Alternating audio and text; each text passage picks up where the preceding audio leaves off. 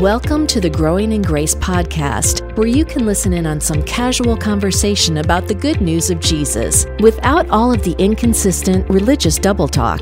If you've ever struggled with feelings of hopelessness, guilt, and despair, or wondered if you're really right with God, it's time to discover the true freedom that comes with the gospel of unlimited and overflowing grace.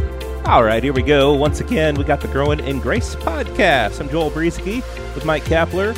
The Growing in Grace podcast found weekly online at growingingrace.org. Also, wherever podcasts are found, uh, your favorite podcasting app, or however you want to do it, just search for Growing in Grace. And uh, I do believe I've searched for that before, and I found other podcasts with the same name, but uh, you're not going to find anything like this one. You're just not.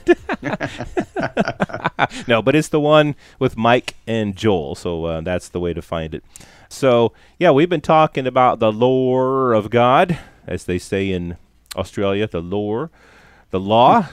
And I don't know why they add the R. It's one thing, real quickly here. I lived in England for a while. They will say, they will end words that have an R without pronouncing the R. But then, in between words that don't have an R in it, where they add another word to it, they'll add an R, like the lore of God. Instead of the law of God, it's the lore of God. I don't, I have never understood that.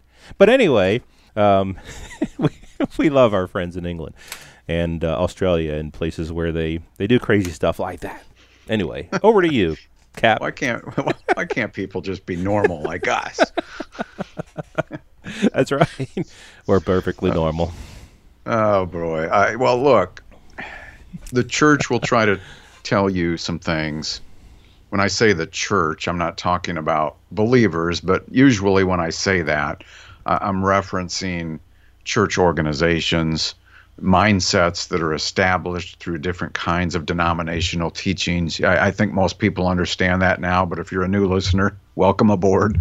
We're growing in grace here, growing in the grace and the knowledge of our Lord Jesus Christ, and, and trying to get away from some of the legalistic things that have kept people in spiritual bondage.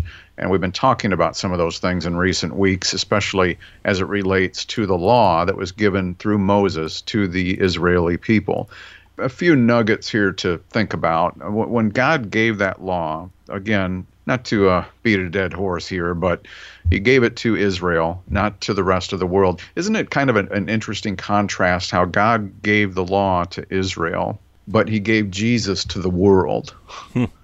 I find that interesting. But this thing called the law, it was never meant, and, and if you can get this, if you can just wrap your mind around this, then many other things within the Bible context will begin to make sense between the Old Covenant and the New one. But this thing with the law, it was never meant to get the Israelites in line. It was never given to people to try and get them to a, a place of acceptance from God. Now, the law could provide that, as you said at the end of last week's program, Joel. The law could have provided that if people actually did the law.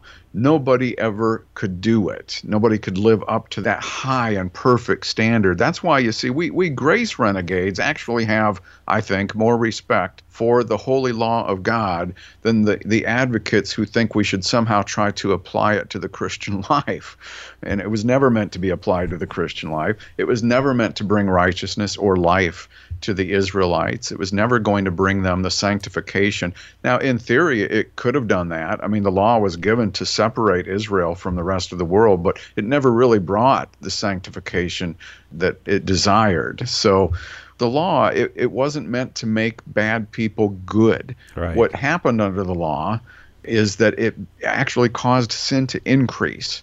It caused an increase in sin, not a decrease in sin. So when you hear people touting, and we've been talking about the hypocrisy of it in recent weeks, but when you hear about people touting the Ten Commandments and maybe a few other uh, selective commandments from the law, uh, when you hear people doing that, that's actually igniting sin Now, the law isn't sin. The law isn't inspiring people to sin, but the law is against us, you see. And, and, and, the result is that sin increases. So, what happened here? Jesus came to replace that system, that ministry, with faith and grace, and, and to provide righteousness, not through the works of the law, but as a gift. The perfection that was required by the law is now found in belief in Christ. That's why Paul said that Christ became the end of the law, not the beginning of the law. You would think some people get saved, now you start trying to follow these commandments. Well, with the Israelites, it was the other way around, and that's the way it's meant to be for us is that when you come to Christ, He becomes the end of the law, not the beginning of the law. He came to redeem and deliver the Israelites from that ministry of bondage, from that law of commandments. He didn't come to bring Gentiles into it. and, and so the strength of sin is the law. The law itself brought death and condemnation and that's the entire law you know from commandment number one to commandment 613 stop trying to cross some off the list and leave some of them on because even the law itself says you couldn't do that. Right. That's exactly right. And like you were saying uh, romans 5 says that moreover the law entered that the offense might well you know like you say in many people's minds well that would help us to stop sinning. Uh, but no, it says, moreover, the law entered that the offense might abound. But where sin abounded, so again, that was through the law. Through the law, sin abounded. Abounded. But where sin abounded, grace abounded much more. And that's where we um, hyper grace people actually find some consolation there because even though hyper grace is used against us, this grace abounded, the word abounded really is uh, from the Greek, a word that means hyper or super. So grace superabounded or hyperabounded. It was hyper grace. That's because where sin abounded, grace, you know, hyper grace came about. So that as sin reigned in death, even so grace might reign through righteousness to eternal life through Jesus Christ our Lord. That's Romans 5 20 and 21. He's talking about how sin entered the world through Adam and, and death through sin. So sin and death had previously abounded, then when the law came, sin super, uh, you know, sin abounded even more, and then grace came. Uh, and the reason we needed grace is because of all that death and sin that came through Adam, and then uh, through everyone else who came about because sin entered and came to everybody. And so grace reigns now in our life through righteousness to eternal life through Jesus Christ our Lord, and has nothing to do with the law. Paul said that he, in order for him to bear fruit unto God, and in order for him to live this new life in Christ, he had to die to the law. And he talked about he, how he formerly had all these reasons to be confident in his flesh, and the law really is a fleshly pursuit. In order to keep the law, you know, you have to really try really, really, really, really hard because, Cap, you were talking about that high and perfect standard of the law. And uh, it's just something that the flesh can try and try and try to do, but it just can never keep up with. And so Paul said he had to die to it in order to bear fruit to God. And th- so that's where the fruit comes. That's where life comes. That's where righteousness comes. It's not through the law. It's by being dead to the law. It's by realizing that we have no relationship with the law. And it's by realizing again the purpose of the law. It was indeed meant to shut mouths. It was meant to uh, help people to understand that I'm trying as hard as I can to be right by what I do, but I just can't do it. Well, yes, exactly. Right. Now, I want you to turn to the gospel instead. turn to grace. Turn to faith in God and rest in Him because where righteousness and life could never come through the law, righteousness and life ended up coming as God's free gift uh, to those who simply rest in Him, simply trust in what He's done there you go. You know, Paul took this in many different directions in his letters, and sometimes I just wonder how easy it is to skim over it if you're in the wrong mindset. Because, Joel, for 20 plus years of my Christian life as a youngster, until I got into my 30s, I guess, I missed a lot of this stuff that you and I have been talking about for 15 years. Mm-hmm. And we've been soaking in for closer to 25 years now. You know, I, I look at First Timothy when Paul is writing to Timothy, Oh, let me just read it here. As I urged you when I was going to Macedonia, re- remain at Ephesus so that you may charge certain persons not to teach any different doctrine, nor to devote themselves to myths and endless genealogies, which promote speculations rather than the stewardship from God that is by faith. The aim of our charge is love that issues from a pure heart and a good conscience and a sincere faith.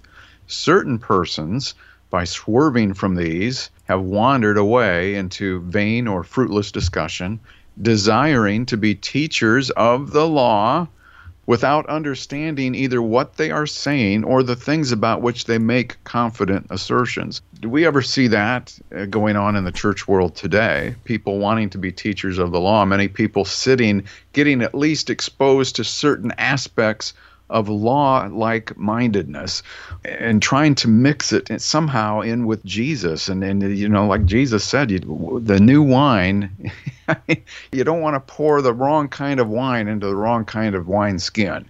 And so uh, here we've got Paul encouraging Timothy to say, hey, challenge these people who want to be teachers of the law. They're departing from the faith, they're teaching myths or fables and endless genealogies. It's causing speculation. And he even wrapped up the second letter to Timothy with that same thing. Stay away from myths and fables because people have itching ears. They want their ears tickled with what they want to hear. Legalists will tell you that's an abundance of grace. Paul says it's the law. It's the law that people want to hear. Tell me what I need to do. It's not much different today than it was when people walked up to Jesus. I just need to know for sure. I just need to know for sure what I need to do. And Jesus kept, you know, pointing out it's really not about doing because you're always going to fall short when it's about doing. It's about resting in who you already are in Jesus Christ. Yeah, I think there's an abundance of law teaching in the church today, and it's I believe it's done wrong. I think from what I gather from Paul's epistles and the scriptures that talk about the purpose of the law, if there is a reason to teach the law in the church today, it's for the same reasons that Paul would have done it. He used the law to show what a big, high, and lofty standard the law had, how life could not come from it, how it could only make sin abound, and how it could produce nothing worthwhile, and in fact, how he had to die to it. You know, Paul, when he came to Jesus and he started learning about what the gospel really is, he realized and he began to understand that even though he had been under the law for all those years, all that it did was produce in him every all amounts of coveting. It produced in him all amounts of sin. Sin revived, and I died, he said, because of the law. So the only reason the law should be taught is to show people that it can't produce the life and the righteousness that was desired from it. It's so high and so lofty that nobody can actually keep it. And the purpose of it then is to point people away from self righteousness, away from trying to gain righteousness by what they do, and to turn instead to the gospel, to faith in Jesus Christ. So, there you have some of our thoughts about the law. Now, coming up next week, God withholds no good thing from us if we walk uprightly, right? Well, that's what that's what Psalm 84 says. And so we're going to talk about this.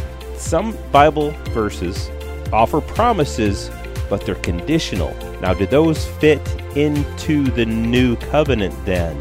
So we'll take a look at that next week right here on Growing in Grace. This has been Growing in Grace with Mike Kapler and Joel Brueseke, heard online through various internet sources around the world each week. Access past programs by visiting growingingrace.org. Share it with a friend and listen again next week for more Growing in Grace.